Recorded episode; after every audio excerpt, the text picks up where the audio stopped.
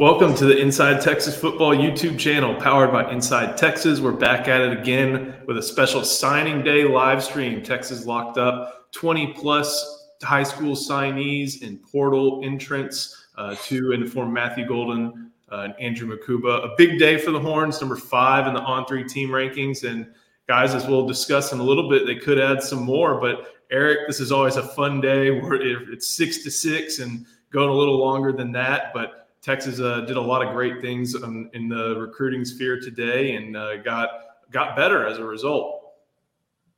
Yeah, it's uh well six to six. I actually got out of bed at eight, uh, Joe. I was a little late, but that's because I was up at three forty-five after I saw that Wiltfong article uh, saying that Missouri was moving back in on Ryan Wingo. So I got up early and wrote something to try to dispel the uh, the the curiosity there or the or the, the concern felt good about Texas uh, landing Wingo. They were able to hold on, but overall, you know, it went according to plan. Even Aaron Hampton wasn't a surprise. Anybody that was on the live stream last night would have uh, caught wind that we were feeling like that that flip was going to happen.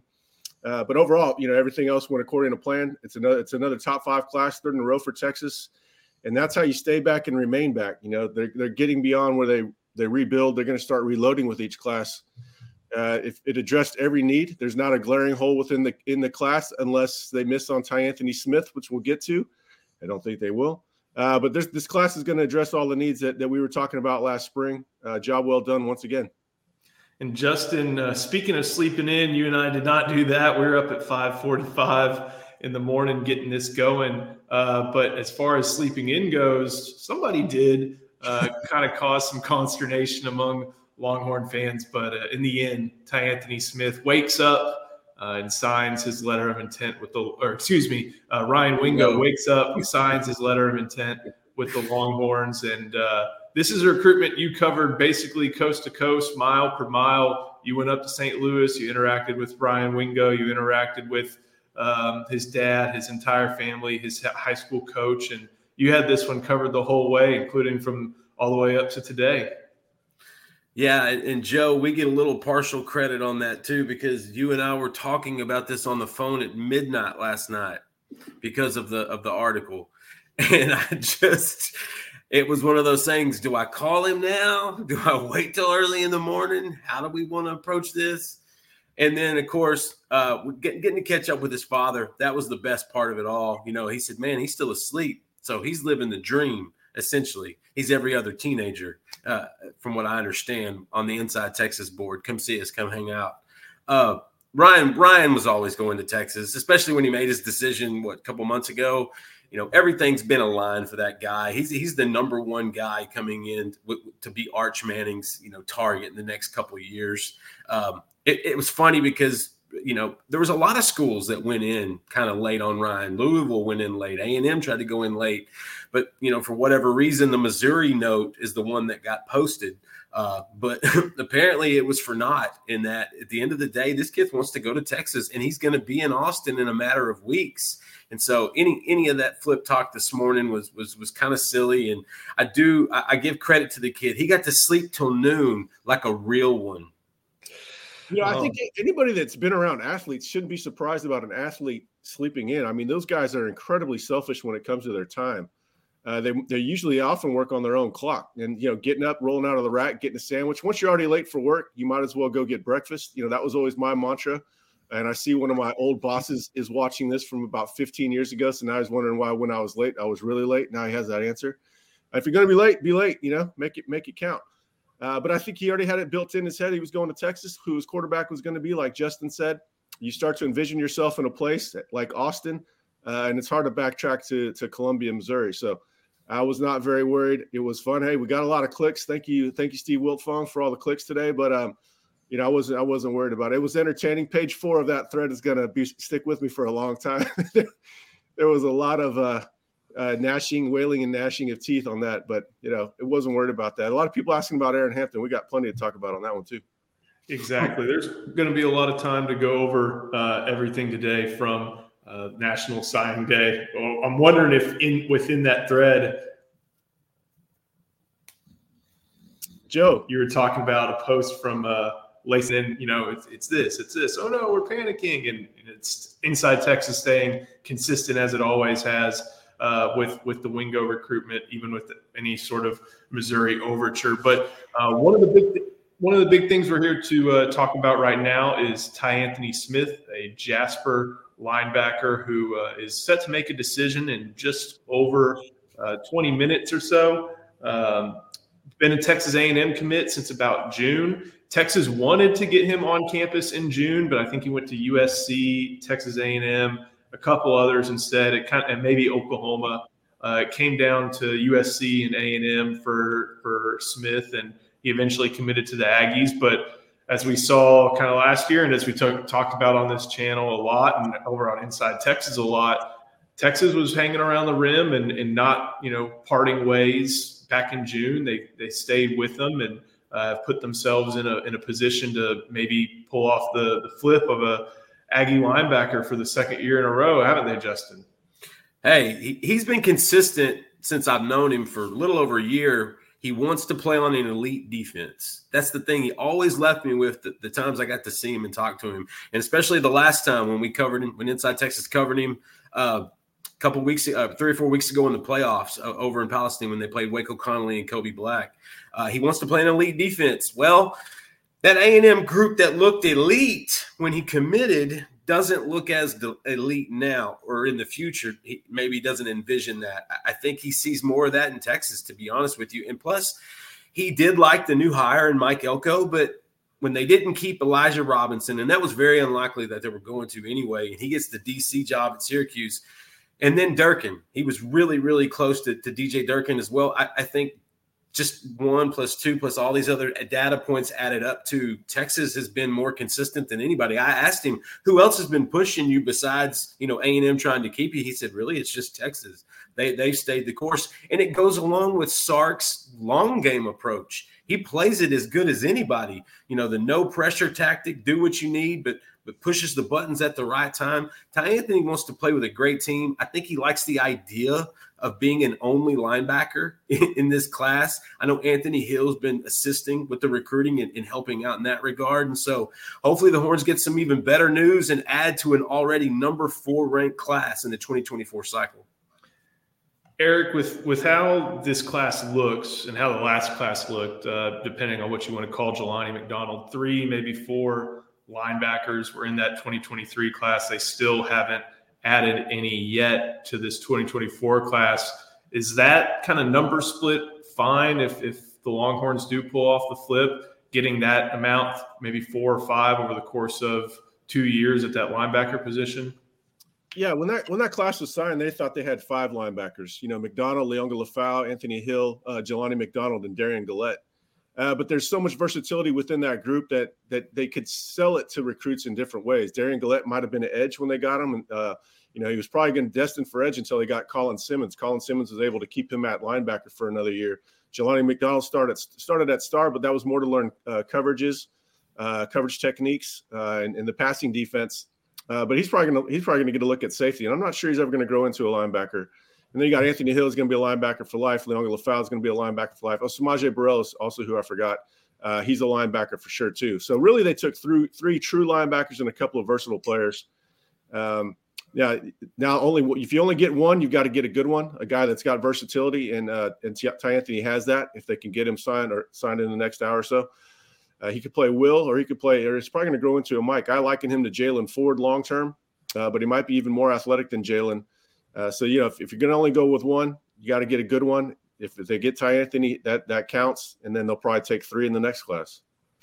Got to give a shout out to Harry Orange Wookie for the super chat. Every day is a good day to be a Longhorn, but National Signing Day is one of the best. We missed on one recruit, 95% on the day. What a great day. We'll get to that one recruit for sure later. We've seen a lot of that, that's one for the archives. That's our first ever super chat. You know, like when a business frames their first dollar the donut shop, they always frame their first dollar behind them. That that's one we need to put on the wall. So thank you, Harry. Hopefully you're a Texas subscriber. Print that out real quick, but yeah, we'll get to the uh, we'll get to Aaron Hampton and all the different storylines that went on uh, today. Uh, Justin, with with talking to Smith and, and talking to people in his circle, what were some of the things that you think drew him uh, to being interested in Texas after being all maroon for basically almost six months? He kept he kept that that that relationship, and it kind of shows you the effect of Texas because it was with Jeff Choate, who's going to be heading to Nevada. You hope he doesn't take him with him at some point. You know, Jeff Choate, you got to give the guy a, a, ton of credit. The linebacker class he signed last year, that was that was legendary, and now he's going to be able to try to get this guy in Austin while he's going to take another job in three weeks four weeks, guys. That's uh, it was Jeff Choate that relationship. It was Steve Sarkisian in the in the the foundation. I think that they had built. It was some of those players. Anthony Hill, I think, of in the last month has been has been more in his ear than it than ever. And again, he always wanted to play with an elite defense. He always wanted to be around guys that that he just felt like he loved the way Texas developed their guys this year. He noticed that with Hill. He noticed that with some of their some of their younger guys that got to play early. And so I, I go back to it. He just wants to play with a lot of elite guys on that side of the ball. I think he envisioned that at A&M over the last year or two because he had been like you said, maroon for the longest. It was USC at first, but then we realized he wasn't going to Southern California, and it wound up being A and M. And and and and that was was funny because you know they that was the best fit from his region. That was almost considered norm. You know, in Jasper, Silsbee, that the, the tip of that of Golden Triangle, that's exactly where you you, you would think A and M kids would go. Tyanthony right now, you know, I think Texas allure of just all those little things, plus the new staff at A&M. He just doesn't know those guys. I think he actually has a better relationship with the Texas coaches.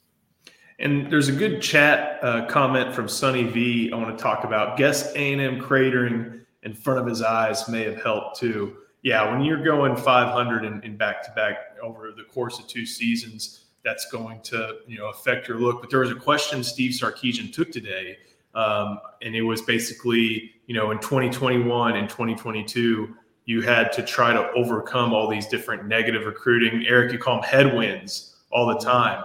Now they're tailwinds, and I'm wondering if this class and some of the effects of seeing guys like Anthony Hill go from kind of situational player to a true linebacker, especially how it affects this recruitment. Seeing someone like Michael Taaffe, who yeah. was, you know, a, a, very good high school player, but under or lightly recruited, go into a starter on a playoff team at this point.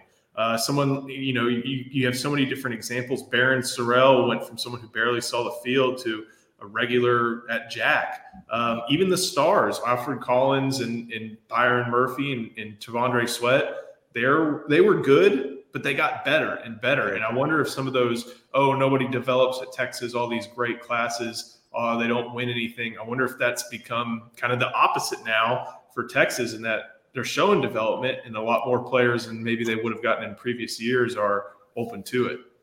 Yeah, they've had time to uh, to build relationships with these guys at the same time that they're showing proof of concepts at nearly every position, and you know it's uh, the wind is at their back right now.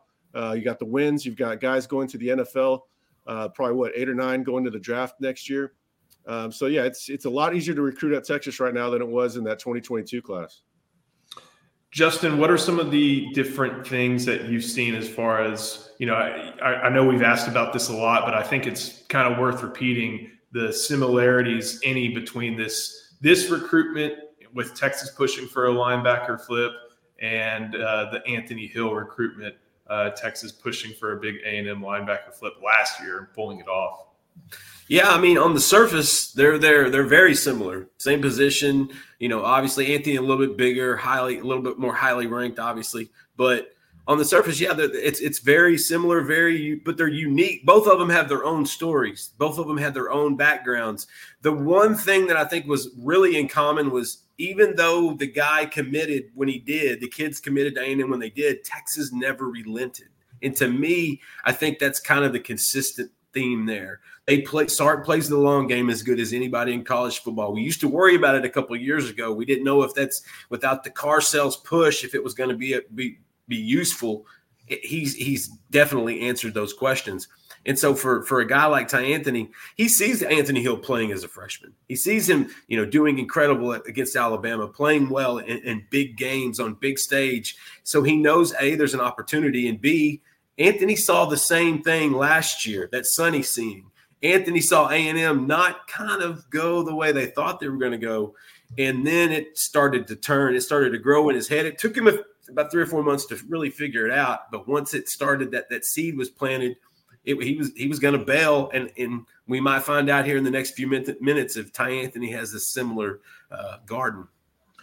There's one thing I kind of wanted to to look at and and see uh, just from looking at the A and M offer list, and that doesn't always define a true head to head. It, it, it, used to in some of our uh, commitment stories, but you know there aren't really true head to heads. But I think still looking and seeing some of the Texas commits now Texas signees that A and M offered, and seeing that for the it, it, feels like to me for the most part Texas got the big ones that they wanted out of that list. Uh, Jerrick Gibson uh, was one. Freddie DuBose had an A and M offer, and I know the injury probably threw that off. Parker Livingstone had an A and M offer. Um, a and M threw out a lot of offers that also seemed to be part of the the rationale for them. But it, this is just a. Uh, it seems like after a while of it being kind of 50-50 and having its ebbs and flows, Texas is starting to get into a position, especially now that Jimbo Fisher got fired,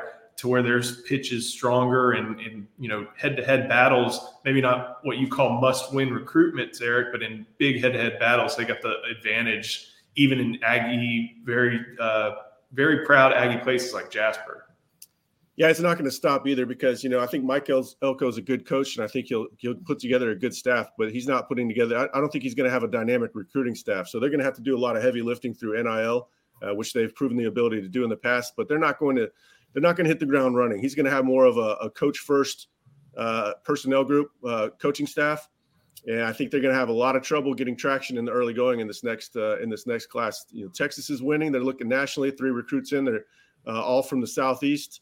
Uh, you know, Texas is going to be able to pick who they want for the most part in this next class, while A&M is going to struggle to get traction. I think they're going to have to go pretty heavy in-state over quality players, but maybe guys that Texas isn't really going after. It's going to be interesting to see exactly how they approach it if Texas is able to do this, you like him at that which position? He, I mean, they're they're very interchangeable in this in this defense and Pete Kwiatkowski's defense, but which one do you kind of see him at more? You saw him, I think, a little bit more as a Jaylan Ford type, right?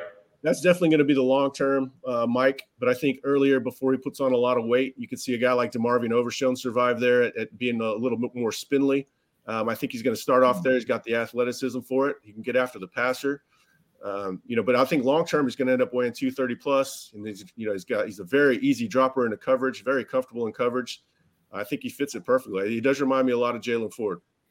And then looking at some of the other guys that you mentioned, uh, who is he probably competing with? Liona Lefau for for for sure. It's gonna it's a, it's gonna depend on what they do with Anthony Hill. There's a chance. I think Justin and I both heard there's a chance that Anthony Hill will transition to Mike. Yeah. Uh, and if that's the case, then you've got Will wide open or dime as they call it. And um, you know, we've got a number of bodies that you could try there. You know, they really like Leon Lefau. He's more of a Mike to me. Um, maybe S'Maje gets a look there. Derion Gullette would fit. Uh, David Gbenda, if he comes back, would sit there. But Morice Blackwell would probably be the leader in the in the clubhouse to start, given his experience and, and overall athleticism. Justin, at a certain point, this kind of looked like it might have been a zero linebacker class. But what do you think was the point where Texas and Steve Sarkisian kind of made the choice where, hey, it's got to be at least a, a one linebacker class? I think it was the availability. I think it was the long play of, with Justin Williams and Tyanthony Smith, probably their two top priority linebackers in this cycle. You know, they were they were close to Justin Williams up till you know up to a few weeks ago. If if Glenn Schumann wouldn't have knocked that recruitment out of the park, I think Texas would have had a, a pretty good chance to finish more than second place in that in that regard. They're just looking for the best players. Hey, you don't pass up guys like Tyanthony Smith with that athleticism, that wingspan, that ability to be versatile and play different spots. It's hard to find a linebacker that can cover. And if you do, you get them. No matter if you took five the cycle before and you take five in the next. Tyanthony Smith would almost be in that best player available. If this guy's you know on the hook, go ahead and grab him. You're you're in you're in the business of building this roster from the bottom up. Tyanthony Smith adds to that roster build. And so, regardless of the linebacker takes, I, think they were in a good position where they didn't necessarily have to. So they could cherry pick a little bit. They could play the long game a little bit longer. And with Tyanthony, it looks like it might pay off at the end. We got a few minutes until the uh, we're we're waiting on the decision. Don't know exactly how it's going to come down yet. So uh, we can uh, touch on a couple of questions too broke to pay attention. How are we feeling about Smith? I hope you're not too broke to head to Inside Texas. Got $1 for one month or 50% off an annual subscription. Like Eric said earlier, he pointed to some info that uh, we received, and um, make sure you go check that out. We've got a national signing day sale for y'all to take advantage of, and uh, I, I, think you can you can do that one. Um, we got there's a, a, a handful of players who it kind of seems like may go to February at this point. Uh, if it comes down to Texas and LSU for McKinley, who are you leaning to right now? Eric, that's a tough one. You're talking about uh, very important players from Louisiana, from Lafayette, not too far from Baton Rouge. But this one seems like it's got some ways to go as far as you know, just visits, in homes, things like that. Who really pushes uh, for the current A and M commit? Yeah, just to answer that last question, I mean, we just spent 15 minutes talking about Tyanthony Smith, so you know that's a good indicator how we feel on that one. Um, Don McKinley, nothing new on him from last night. Last night we said 50-50 Texas LSU. I do think A&M is going to try to stay in the fight. Uh, that one's too tough to handicap. You know, if uh, if academics matter, you're going to give Texas the heavy favorite. Uh, if proximity and um, and you know the size of the town, I think they feel a little more comfortable in a smaller environment. Then LSU is going to have an advantage. And you know, who knows, man? Maybe Elijah, Elijah Robinson will will uh, will will push the uh, mix of academics. Syracuse is okay in that regard, and and a smaller environment. That'd be pretty funny. If that, might be my second favorite outcome is if you ended up at Syracuse just to see the uh, Aggie Schadenfreude. Uh, but I think you know that we're going to have to do a lot of homework on that. There's going to be, you know, there's not going to be a whole lot of recruitments to cover um, in February. So you're going to see every little morsel of information is going to be propagated out there. The, the little things will be turned into big things. I kind of feel bad for the McKinleys because they're not they don't really want that spotlight. Uh, it's going to be a tough one to handicap at the end, I imagine. Uh, right now, I would just say 50-50 Texas uh, and LSU. Uh, you know, they're going to want their pound of flesh after uh, getting their pants pulled down on on Colin Simmons. Justin, there was some news today about Dalen Evans from Longview Pine Tree. He's an A&M commit. Uh, here's a question: Better player, Dom or, or Dalen Evans? More likely we get both or neither. From what I've read, Evans wants Texas. Evans' public comments as a A&M commit were uh, mighty strange, uh, very burnt orange tinted. Uh, there was a lot of different reports about what he might do today, what he might not do today, uh, but nothing really happened. Uh, where do you see Texas in in Evans at least at this point? And then what do you think about more likely both or neither? Texas has stayed in, involved with Evans. Blake Gideon has stayed in touch with with Evans throughout, um, and you know, for the most part, he's either been solid to A and M or he'd been flirting with Florida for a long time until about midway through the season. He he was flirting with. There was a there was a, a thought he was going to flip to Florida. Uh, I think earlier in the year. Um, I'm not surprised because he's a jumbo athlete, and, and they're at the stage now where they've got a couple spots. Why not add some, some guys that can, can, play at the next level on the D line. You know, to me, Evans is a guy that he might be eh, have as much upside on the offense as he does on the defense. He's a really good athlete. He was actually a better basketball player for the first few years in high school than he was football, but he's really filled out his frame. Um, that one is going to be a roller coaster. You're just going to have to check and refresh it inside Texas on a regular basis because that kid changes his mind a lot. And so you want to be prepared. If you're going to follow that recruitment, you're just going to have to be prepared for the bumps with that one. Um, he had mentioned possibly taking a visit to Texas if he goes into February. And then we heard today that he, he may go ahead and, and try to, to sign in that first window there. Uh, I had one guy tell me he thought it was A&M. I had another tell me that, that Texas looked good. So it's, it's, it's, the crazy part at the end of the early national signing period, essentially, uh, all hands on deck. It, it, it's it's nobody's poker face anymore. It, it's all in or all out. Let's finish strong. They love that number four class, but if they can add a couple dudes like a Dalen Evans, they're going to. McKinley, like Eric said, it's probably going to go to, February. I think Tennessee is one to watch in that as well. He has mentioned a couple times about taking a visit there, and, and we know how they they work with McDonald's with their Happy Meals.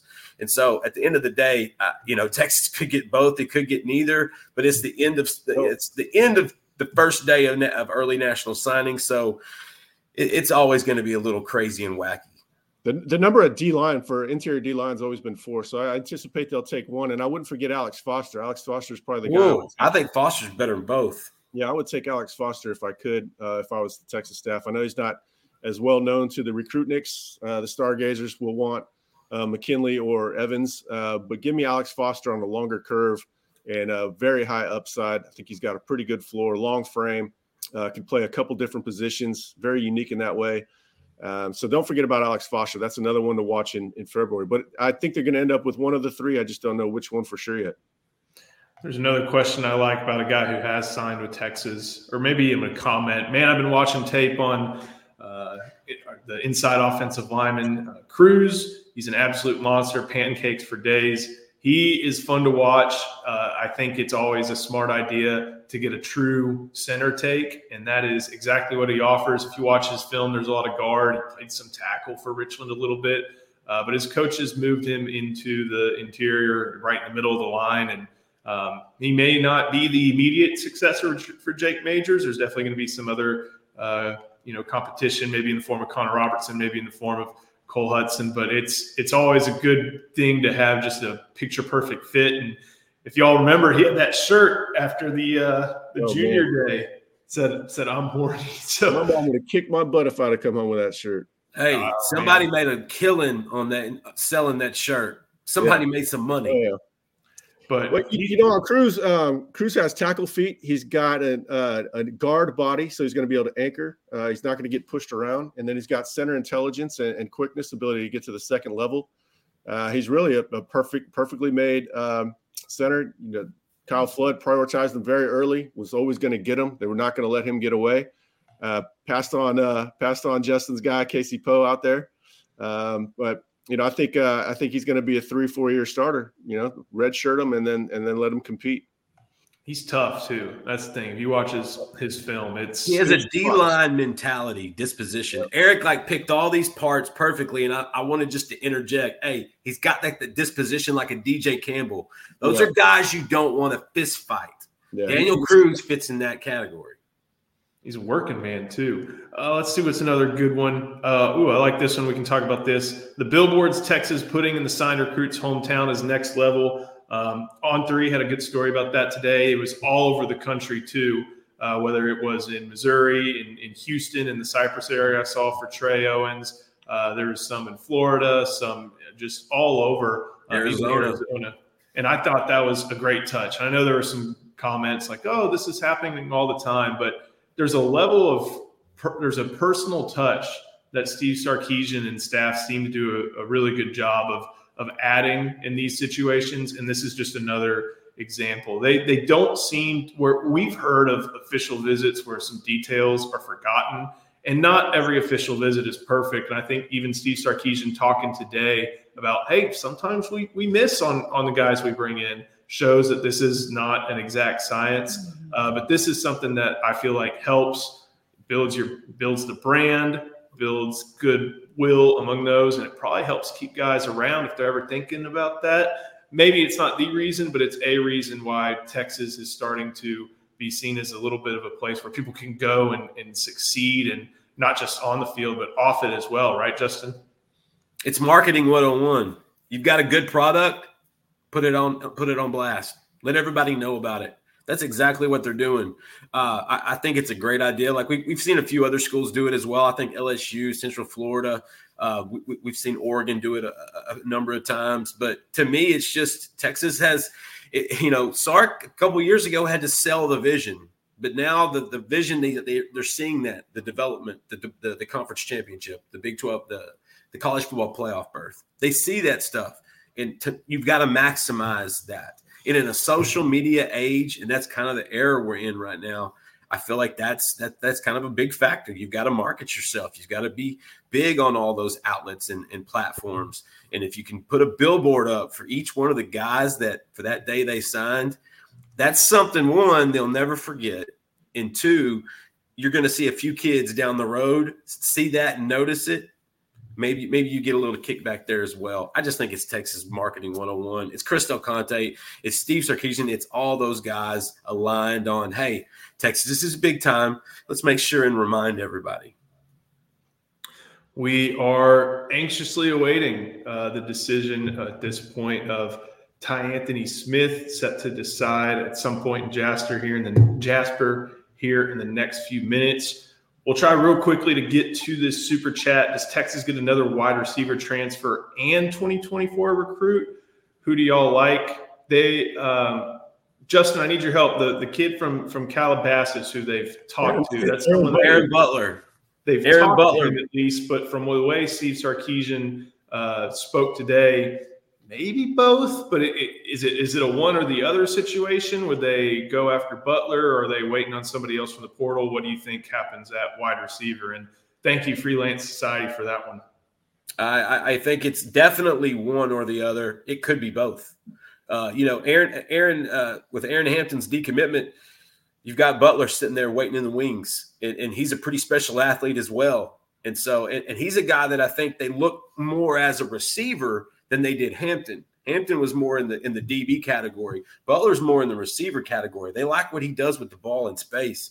So I think that, that they would love to add another one if it's the right guy. And the, for the for the transfer portal, I, I'm telling you, there's just a sense, you know, getting Matthew Golden's big, but you know, th- there's going to be another guy potentially leaving, and Adonai Mitchell. You know, that's yet to be known, but I just feel like if if a really big time guy pops in there, somebody they really like or somebody they known that was going to go in there for a while, I could see him doing both, but it's going to be at least one, in my opinion. I expect them to get a wide receiver out of the portal, somebody that's not in there. I, you know, I'm not reporting that it's going to happen for fact, but I think that's by far the most likely. I think that's probably more likely than taking a high school wide receiver. Uh, but then it's high school, you know, you've got Terry Bussey too. Uh, Justin, it's a good time to have a East Texas correspondent over there with uh, Dealyn Evans and uh, Terry Bussey. I, I, think his recruitment's going to going to fire up a little bit more. At least, uh, at least we'll have a little bit more to report on that. I, I still don't think he'll end up at Texas, but I think they're going to they're going to take their shot there. Uh, but I'm more concerned about Portal because that's going to be the guy that helps next year, and, and next year has the potential to be very good if a lot of the players come back that we think are going to come back.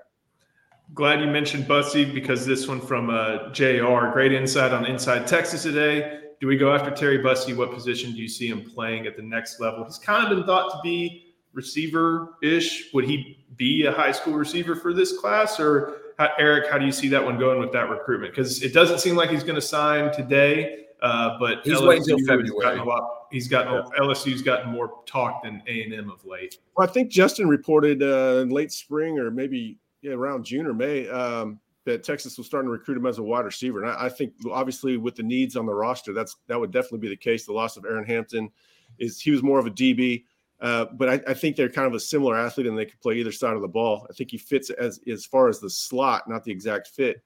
Uh, I think Terry Bussey makes a lot of sense in that regard. But I see him more as a wide receiver uh, than as a defensive player. And I imagine if the Texas staff moves on him, given the defensive back class they signed today, they probably see him as wide receiver as well. And don't forget, Bussey's a, a 10-4 kid, 10-5, and Hampton's an 11-3. So they're not that similar, but they they are close in, in, in that positional regard. I think that that gap in speed should be very much known. Yeah, that's something that uh, you know we know it, um, and we heard that from some Texas sources too. Bussey's just got a lot more firepower when it comes to uh, you know when it comes to Jets.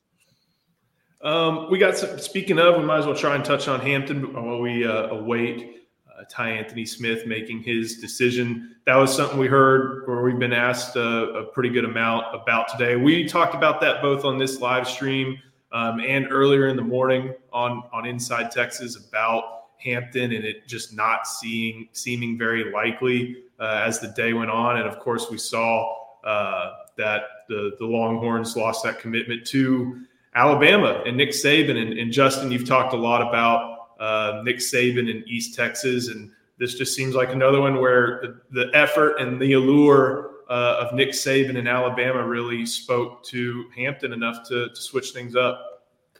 I don't know what it is. I mean, I do know what it is, but man, Nick oh, Saban oh, needs to get out of here. Yeah. Yeah, come on, E. I mean, what, Joe's trying to report on a on a reality that doesn't exist anymore. Alabama was more aggressive than Texas, and Texas was fine with him going. That's all there is to it. And he, you know, here's the funny thing about it is, you know, Alabama was very aggressive to to get him in for a position that Texas didn't even see him fitting at. So exactly, uh, there's a very big difference in evaluations here, and there's a de- very big difference in the amount of uh, uh, emphasis that that Alabama put on the uh, recruitment and Texas did late. So that's uh, you know the, the, team that wanted him more got him, and, and I think that's the way it should be.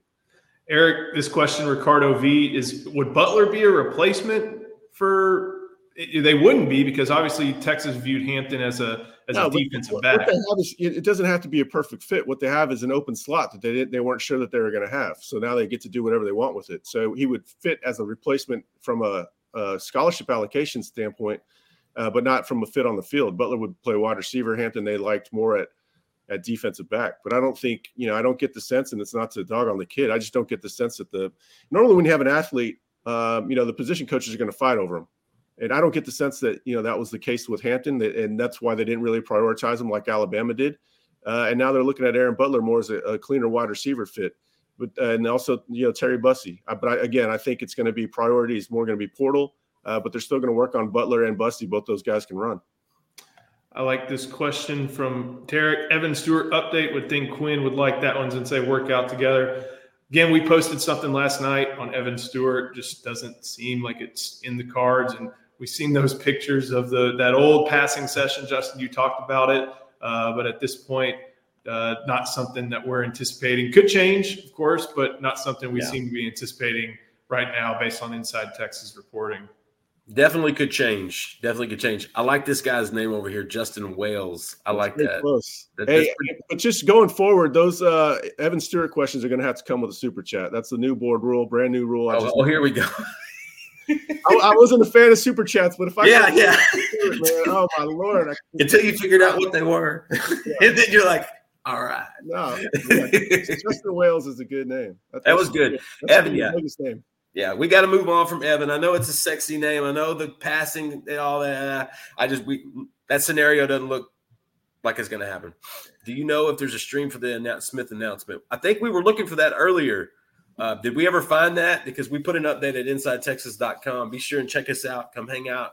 It's a great time. I can't. Yeah, I didn't find one, but you know those things take up so much of our time. I think you know I lost a year of my life watching Walker Little's uh, video uh, back in the day.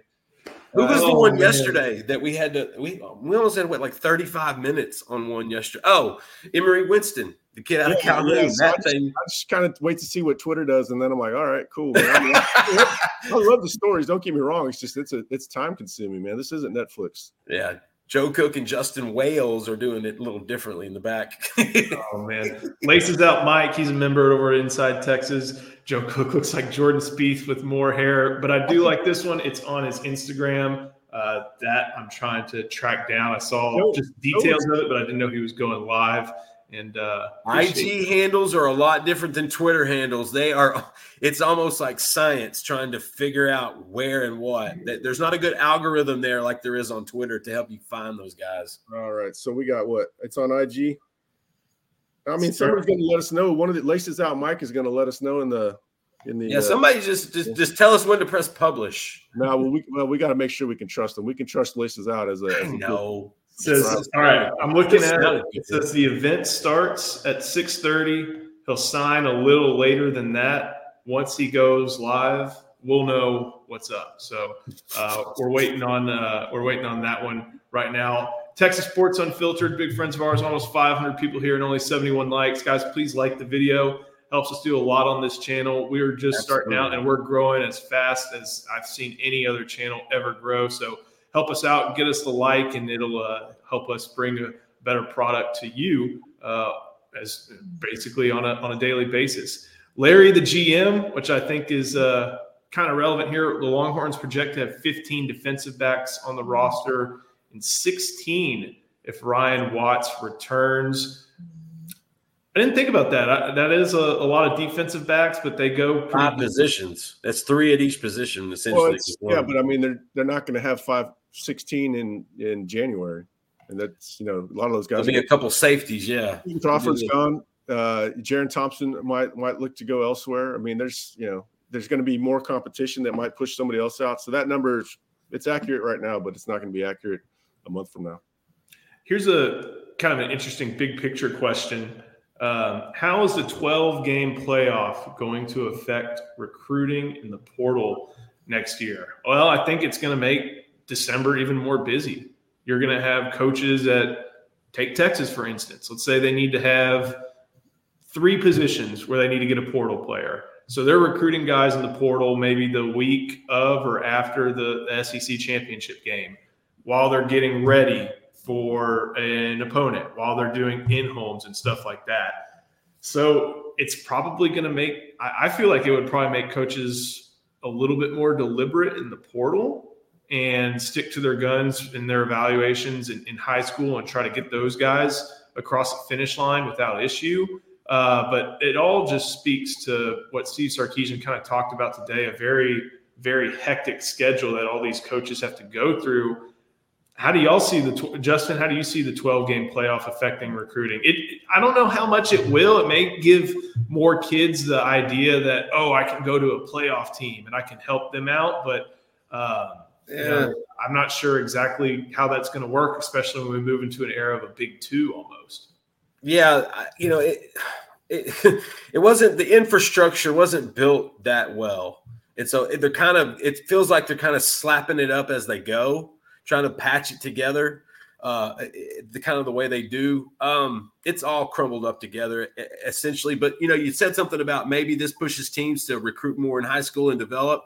With the era we're in now, where coaches have to win almost immediately, even in the first year, fan bases are wanting some sort of results they're going to continue to pound the portal. They're going to continue to feel like the guy that's been at a college for two years, successfully or un, is still going to be a, a better sell or a, a, better a better shot at playing and doing what they need than a high school guy two years undeveloped. And so even with less bad habits, so I feel like the portal would might it's it's going to be it's just going to continue to grow. It's it's it's college football free agency essentially. But with the 12 game playoff, you're going to have more of a sales pitch. Hey, you can get more of these teams in. Um, I'm I'm of the impression more is not always better. I kind of like the four where they're at. Then again, I kind of like the BCS. I kind of like the way it was, the way it, it, worked out for the most part, aside from 2008. Um, it, it's going to be funny. I think there's going to be some. There has to be some adjustments over the next year. There's some some identifying some different dates and when things open and when things close post spring. You know, during the summer, during during that June, that's such a grind with official visits uh, and then at the end of the year, you want to finish recruiting strong and you're worried about the playoff. Hey, give Sark and those guys a lot of credit. They've had to handle that balance, which is unique to, to this staff and, and for us, especially uh, in 2023. I think Sark kind of spoke to that today and wanted a, a summer signing period. Uh, for- that, was, that should always been the case. That was years ago. Those guys take their official visit in June uh, or July. Uh, yeah, June even in May, eh, late May sometimes, and then they can't they can't sign until December. That's stupid. That's always been the case. Then the problem comes, well, what if this coach leaves or that coach leaves? Well, I mean, the thing has to be binding. They can't just get out if a position coach leaves. Right. Uh, that's part of the deal. I mean, it, has got to bind both ways. Um, there's too much freedom for players right now, I think, but that's one thing that's that's ridiculous. A lot of those guys make those decisions when they want to, so they can enjoy their senior season. Uh, there definitely needs to be an early signing period. I agree with that. Another thing about that is, uh, you know, you, you think of the senior evals, think of the guys like Moro Ojomo and and that type of thing. They become a more precious commodity almost because they're they're the only commodity that these coaches have access to. I wonder if that you know if you sign in the summer that creates a uh, a bigger lead up for tampering. Uh, but that's a you know we're already in that era right now. Tampering. It's always, always going to be an issue. but I wonder if that makes the uh, you know if it what what that does to the senior. Frenzy, yeah, you would see a frenzy like we're going to see for Dylan Evans and Dominic McKinley and Alex Foster for sure. Yeah, I mean that's that, I mean that that, that that's going to boost the stock of some guys that are good players. That'll have the the market's going to be treating them like they're great players because of scarcity. Uh, but that's fine too. If you want to wait, you know, there's some risk with that. You could get injured, uh, but yeah. if, you could just not be sure. If you're not sure, then take as long as you want. Yeah, that feels like a last girl at the bar scenario. Mm. Yeah, but you also don't want to walk out at seven because you don't know who's going to walk in at seven oh one. Amen. So uh, looks like the ceremony has started. Uh, does not look like Tyanthony is asleep right now. We're tracking that one. Looks like. is there any hat science to observe? Ooh, it is a tough one to tell. I'm trying to. Uh, I can't see. It's a little blurry right now. Guess who the other schools are. He oh, loved USC for a while. LSU tried to shake the tree a little bit. I think this uh, chat's gonna go, I think this chat's going to go over if he just started now. Joey Joey McGuire may have paid him to put his hat on the table for them. If they start showing Pee Wee highlights, we've got at least 22 more minutes. Oh God. Doesn't look. I don't see a screen down there, so I think we're uh, we're. He's not a hat guy. Then again, I've seen some hat hat stuff going on this year that I didn't anticipate either. So, while we're talking about this, what are some memorable announcements? I know Ryan Newsome. That's the most painful thing I've seen in this yeah. job. In you and I have talked about some 2016 recruitments a lot, just because of all the the volume that that popped up on that day. That was um, fun. That was a good one. Uh, Alfred Collins was a fun one because I think he released balloons. It was right before COVID. So uh, A'Shawn Robinson, they brought in a uh, a mascot, a um, big elephant, you know, for Alabama, and it was the creepiest looking thing you have ever seen. Its eyes were like bloodshot red, and it's just standing back in the corner as this big Joker is signing. Tyler King says Chris Warren. Chris Warren was going to flip that coin until he got the right answer. oh, I forgot about that. There've been some. There've been some great ones. There's been some pretty quiet ones. About that one. That, that Newsome thing took like 17 minutes. Yeah. This is a good one. The real ones oh, remember. Oh, that red. if you're over at Inside Texas, this was one of the best threads. Imagine people from all over the country just watching New Orleans local news on a Sunday night. Waiting for him to announce. He he announced very late, so we're going through the weather. It was at, it was at the sports segment of the news channel, right? Yeah, but we, we had to go through all of it. The weather, uh, right? Uh, and they were having red storms. Oh man, guys, the, it looks like the decision has been made. I think that's a burnt orange hat. It's definitely not maroon. All right, there it is. No surprise. Not yep, many. There he is. Tyanthony Smith commits to Texas. Really good all around prospect. Uh, could play both linebacker spots, has a lot of growth potential, can drop into coverage, can really cover every part of the field that you'd ask a linebacker to cover. So, very good get for uh, for Texas. And you know what? Shout out to Jeff Choate who uh, put in work for this, even after yes. he was it was known that he was going off to Nevada. Uh, Choate's got him in a good good spot with linebackers in the next uh, class. Uh, Justin's covered a couple of those guys. So Jeff Choate going out on a high note. Maybe he'll go out with a ring as well. Um, but man, good day for Texas. That that that's a that's a good legacy for Choate to leave behind with a guy that's gonna got a lot of frame potential, a lot of athletic upside, a lot of versatility, and a guy who's who's seen who's seen as a good fit for that linebacker room. So very good get. And of course, it was a flip of the Aggie too. So I mean, that makes it a little bit more sweet. Justin, what do you got on this one?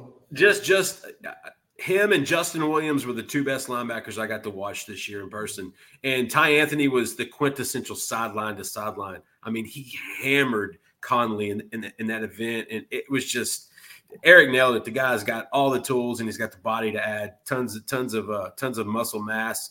Uh, I think it's a steal. I really do. I, I think he's un, he's actually underrated. We were talking about this last night. Yeah, Some of those evaluations that we feel like they should be a little bit higher rated or, or, or a little bit more um, know, know, known about. Dude, Tyanthony Smith, great yeah. eval. What people see is they think linebacker. What they don't know is the dude also played some running back and he played some wildcat. He had a game the last season against Silsbee where they lost in overtime. That dude put everything he owned on that field that night. He almost played every single play of the game. It was an unbelievable uh, thing. I got to talk to his head coach at the, at the state championships a, a, few days ago. He just he just said he turned a corner, and so I think Tyanthony is an exceptional kid, early enrollee. I mean, Texas they didn't need to get a, a linebacker, but when you can cherry pick, get you a cherry.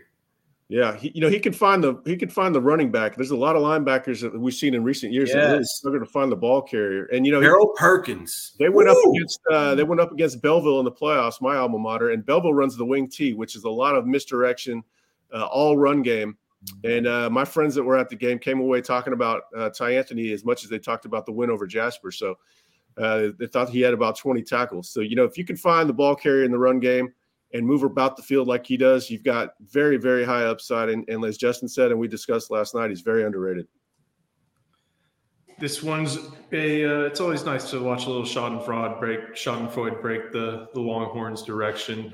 Uh, always, and it's just always fun. It makes for some uh, good screenshots that pop up and some funny uh, takes for some maroon boards. We, as uh, our good buddy uh, Burt Reynolds Jr. shows, Sark already knew I think he had to have a good idea, if not for sure. No, this one was A and M tried to keep it, and they tried to make sure he didn't make it to campus. But uh, I think Texas had a good idea after a certain point. Yeah, Texas felt Texas felt good last night. Uh, we're you know always a little bit on edge. I mean, you're always on edge until the guy signs. It doesn't matter who yes. it is. Uh, but yeah, they felt they felt a lot more confident today. So yeah, yeah, they knew for sure. Let's see. Does he have to have a security detail to get to Austin? That's uh I don't think I think once Maybe he gets I think he just needs a car. I don't think those horses are going to catch him uh, going out of town. Dax Kelm, does he sign tonight? I think he uh, posted on his Instagram story that uh, he wanted to be signing. He's after. already it's official, Joe. He he posted it perfect. Well, there you go. He's in the class. Uh, is A and M dropping out of the top twenty five? Probably. I think they're uh, they're struggling. Uh, and remember, like Tom Herman's what his transition class was 17, 18, like something like that. I know uh, Steve Sarkisian kind of had the benefit. You remember their their hashtag? Yeah, I don't. Mom, no, we'll keep it. We'll keep it. Uh, who was who was, who was Tom Herman's first commit? Do you guys remember that? Uh, the O'Neill Carter running back. Nope, nope. Florida. O'Neill Carter. no, no, no. It was the kicker. Yeah, it was a rando kicker out of the portal. it, was, it, was, Josh Rowland. That's what uh, I said. Oh no. He ended up. Remember that? Oh, Rowland. Okay, okay, yeah, yeah. Now I remember. I thought it was Toneil Carter. Dead gummit. Well, I don't think A&M's not going to drop out of the top twenty-five, are they? I mean, that that seems it's signing day's over. Where are they at right now? They just added the the uh, the Williams wide receiver out of Florida yeah, too. They can, lose, they can lose Bussey and McKinley. So, and Dylan Evans. Wow, maybe they will. Whew. Whew. Rough time we run the state. Those were the days. A lot of people on the we run the state wagon right there. Thought, uh, you know, they thought that was going to last forever. And what what fans always think, and it bothers me about Texas fans too. They thought Texas was going to be down forever just because they're on a bad cycle. So you got to remember, don't get too high, too low, but definitely enjoy moments like this. Gosh, this is a great follow up. The state of confusion. oh man! So a big addition to the Longhorns. Let me make sure that uh, I don't know if they've factored him into the team rankings. I know Miami had jumped Texas because they added a couple five stars at at Florida's expense. Um, so Texas, I think, is still going to end up with a top five class, uh, but it's it, it, maybe Tyanthony changes that up, and of course, we still got a whole another uh, month of recruiting and signing day to go. Uh, so Tyanthony Smith makes his decision. Trying to think of uh, what else? You gotta like it when you lose Hampton and you stay at the four spot. Yeah, that's well, a good sign.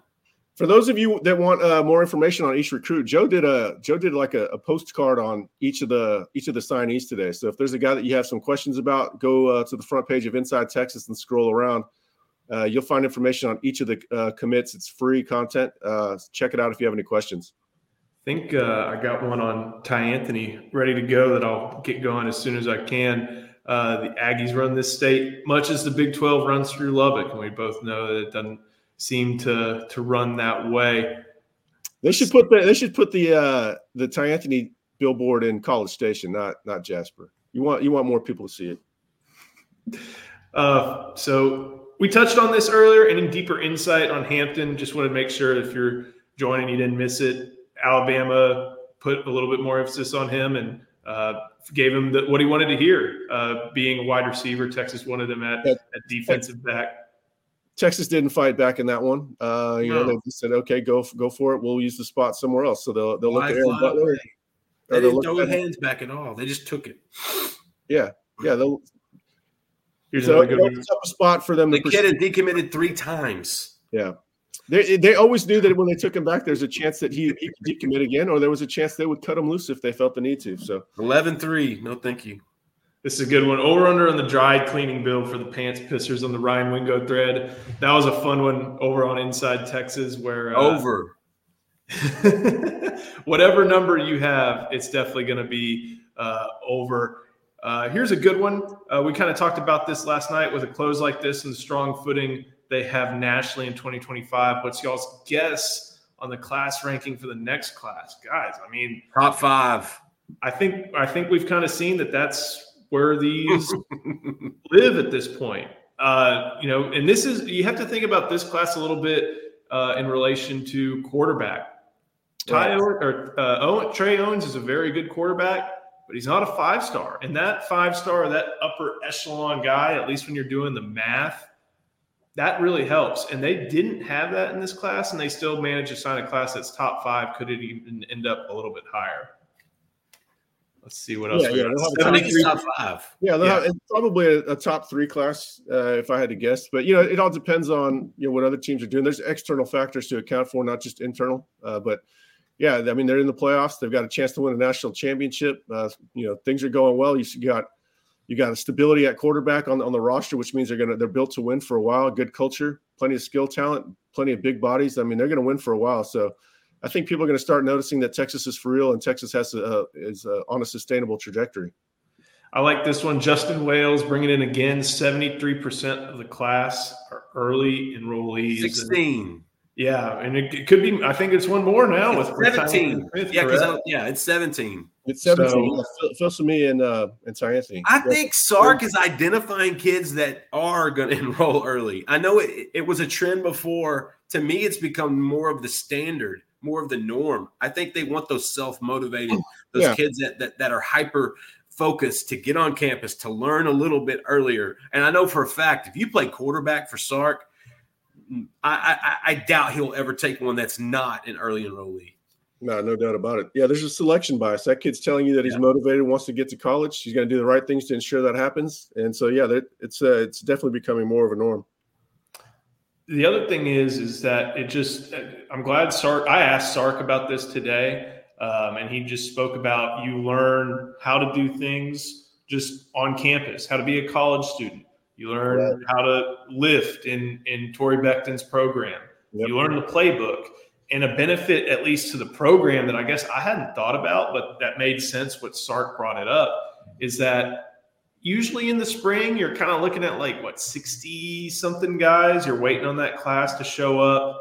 Uh, you're not at full strength. You may have you know guys healthy, but just sheer numbers don't allow you to do everything. And that's changing with this many guys who are going to get a lot of different reps, a lot of opportunities, and that helps the rest of the team maybe be able to take some put the practices in the form of stuff that looks like a fall practice almost instead of having to to change for a spring practice. And yeah, 16 of our best in the 2024 class are early enrollees.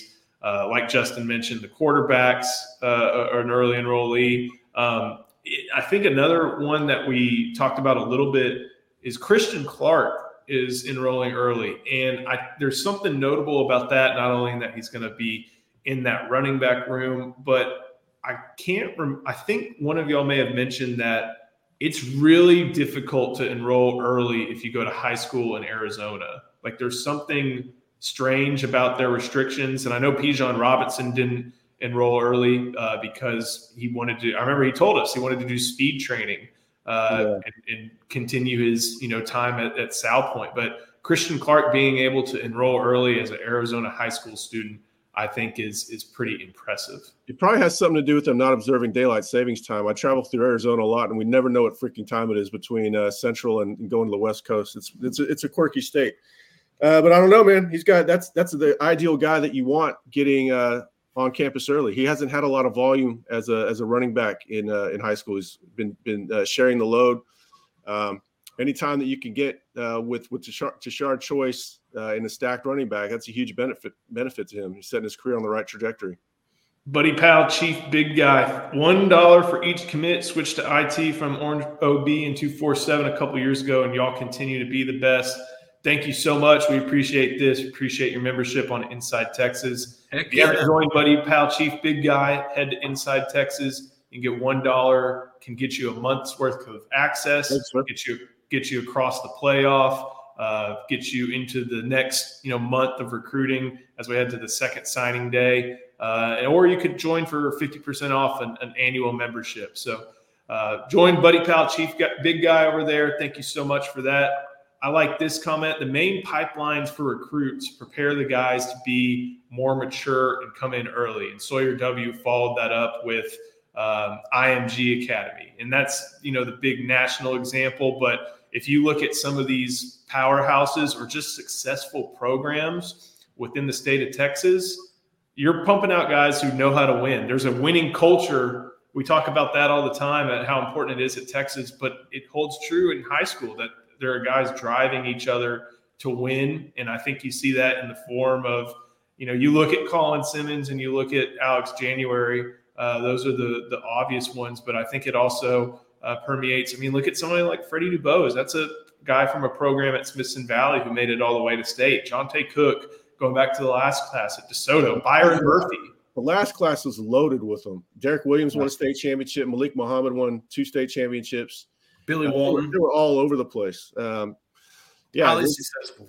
Culture's going in the right direction. Grant Harris over there. Uh, well, Grant, you you had your opportunity. You should have gone to Santana Wilson. Uh, his announcement, or or Christian Clark shot some video for us. You, you know, we would have posted it for you.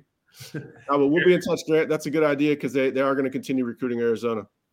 Eric Davis, Justin also talked about Tyanthony Flip with Landon right now. Once we're done with this video, make sure you go and check out Justin talking with Landon. We posted a video on the Inside Texas Football YouTube channel. Make sure you like and subscribe to, to this channel. Like this video, like that video, subscribe to the channel. Uh, we're going to have a lot of different stuff on all these different recruits. And of course, as the playoff gets really into full swing and the portal tomorrow as well, we're going to have a little bit of a focus on that.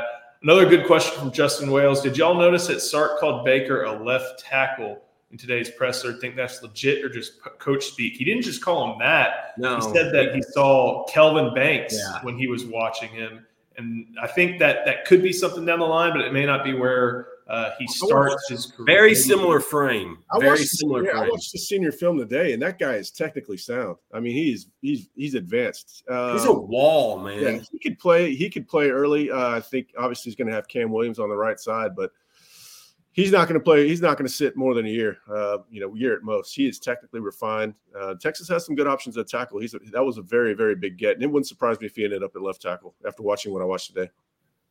Do you think there's a more opportunity at Mater, Mater Dei going forward, Justin? I think you know some of the guys who uh, have been part of that crew that Texas is recruiting right now. Um, just being able to go after that big time program um, and you know, got it's like what Marcus Harris, Jordan Davison, aren't there some guys out there that yeah, Sean Scott, continue to Peyton Dixon Wyatt yeah, li- listen, we, we we've noted we've noted it a few times at Inside Texas. Come hang out with us, guys. I'm serious. It's a great time. We've noted it that Sark's going into these big programs. Like he's opening pipelines to places that are full of talent. And it only makes sense when, you know, he's from, you know, gets so many California roots to, to be able to do that with modern day. You've got a Jordan Davison, which him and Tashard Choice have hit it off. And, and, and, Texas has a pretty substantial lead in that recruitment. He should be on campus in late January for junior day. You've got Marcus Harris, one of the top receivers on the big board, and also one of the, I think he's probably in the 10 to 15 ranked range. Uh, the last time I saw him, but that guy is is a really good receiver. He's got it's almost like a speedy Sloan Thomas. Uh, he's aggressive towards the ball. Um, and then they've got Sean Scott at edge. I mean, it just goes on and on and on. And then Owen Shannon, Shannon Spencer's little brother, uh, is an up and comer at tight end. Uh, Texas is watching him a little bit too. And so it just shows you Sark going into big places and getting big kids. Going into Duncanville was kind of unheard of before. Now it's the norm. Going into DeSoto, South Oak Cliff, that wasn't the that wasn't normal uh, up until a, a couple years ago. Now they're doing it pretty frequent. And then being able to go to modern day, being able to go to, to all these different places down to Fort Lauderdale at St. Thomas Aquinas, to, to, to grabbing kids from Alabama, Mississippi, Georgia, Florida. Sark is global. This Joker is nationwide. And I think that's why, you know, you get a Baker, you get a Shannon, and now you get a couple more in Mater Dei. And all of a sudden, uh, Texas is a brand again, is a big brand. What's the uh, statute of limitations on comparisons? Because we got to be at two decades when we're going Sloan Thomas at this point, right? I was we... thinking about that today. Uh, yeah, it's tough because um, you don't know. You know, your readership might not get it. Uh, so that, yeah, it's that's a tough one. Irvin and uh, Irvin Antonio asked if Tyanthony is an early enrollee. Yes, sir, he is. Yeah. There was he had he did not have the ability to push it back to February. That ended up being a good thing for Texas. Yeah, yeah, done deal. That's a wrap. I like this one. How many kids did we get from IMG before Sark? Like one in 10 years prior. There was Ayowe. Yeah, that's it. And Ayowe, that's it. Yeah, Tom Herman called him the best high school linebacker he'd seen, and I could not believe it. because I I had been saying the guy was stuck in mud. It was not going to work out at linebacker. And so when Tom said that, it was so you're not a coach. Blah blah blah. That was wild. Uh, but yeah, now they've got IMG. Um, they're going to all these places. And the good thing about IMG, modern day DeSoto, Duncanville is the those schools aggregate the talent for you. You're not having to drive yes. all over Florida. You're not having to drive all over Southern California. You go to Southern California, you go to to Mater Dei. Those kids are from all over Southern California. They aggregate the talent. You go recruit them and pick them up. He looked like a bodybuilder and not a football player. That's true. He was he was stiff, and yeah. uh, he almost he was almost on uh, Mike Stoops and and Alex Grinch's defense instead. But uh, Texas was that was a close recruitment. That was a fun. That was an interesting recruitment to cover. His brother's connection to Todd Orlando, I think, clinched it. If I don't, if I remember correctly. Hey, when you can connect Utah State and, and Texas recruiting, you gotta you gotta take every. Yeah, I got to mention Todd Orlando, so I, I'm feeling pretty good. I'm glad uh, he brought this up. Recruiting is so fun now. Bringing up the Christmas Giles situation reminds me of how good we have it now. Oh, that's one of the all-time great threads over at Inside Texas, uh, where you can join us. One dollar will get you one month of access. And guys, I, I don't know if I've ever told you all this. I tried to call that station and get them to send me a tape of that newscast just so I could hold on to it. And oh, just because there was so many different things going on, you know, they're talking about uh, man, it, it, it, it shows what we were entertained by back then. We, we liked good to great ish defensive tackles. Now we're talking about five stars. And that was, I mean, I, I bump that thread, you know, once a year I go read it. And every year I find myself laughing at the same exact point. So I haven't changed it. So, oh man, that was funny. Mm. Oh man, let's see. Todd Orlando makes me think of 30 17. Like we said, those days. Zero blitz. Playing Kill me. Position. He was playing guys out of position left and right. He never found somebody he didn't want to play out of position. That was it was criminal. You can kill me. I think this is a good one to, to end it on. What are the top three in-state pipelines Texas needs to better develop? You can't really include Duncanville. I don't no, think in this one it, it's it's developed. It's great at this point. You're you're in contention for all of their top players. I'm trying to think of some of the other ones. How about coming to East Texas and not let Nick Saban more often than not, not in this last case, but in more often than not, don't let Nick Saban come into East Texas. They need to develop recruitment better in this region. North, North Shore is definitely one that they could probably do a better job in, but um, I mean they they've also done okay there. It's it just kind of depends on if they really want a guy there or not. Yeah. I think one that Eric, you may uh, agree with this one is just kind of that north, everywhere north of the Hardy Toll Road. Uh, yeah. There's a lot of talent in Atascocita, Humble Creek, Summer Creek, Summer Creek, Summer Creek um, going all the way up to Conroe. C. King like, has some talent. I like the Westlake pop pipeline. I think it's good to get a couple of those guys when you can. I really do. I think it's good from camaraderie, and I think it's good for just the whole bunch there we're gonna have to get Justin Wales on the show, man. I mean, he's if the he's, dude is as is saying stuff like it's a like it's a sock account of me. Like yeah. I'm thinking, man, I was just I was just thinking that. He's gonna. Man, I was thinking that too. Hey, we're hiring right now, so maybe maybe we'll give it a shot. So yeah. All right, guys, I've got to get. I've got to figure out what my wife's Christmas list looks like and how I can somehow get this in the next couple days. Christmas, my, my that's hilarious. I know. I did. It's really stuck up on me. Well, yeah. let's go ahead and uh, get out of here and get starting on our shopping. So, guys, thank you so much for joining. Thank you for watching this video. We had a lot of fun over the last hour. Got to talk about a live commit, a bunch of different things from National Signing Day.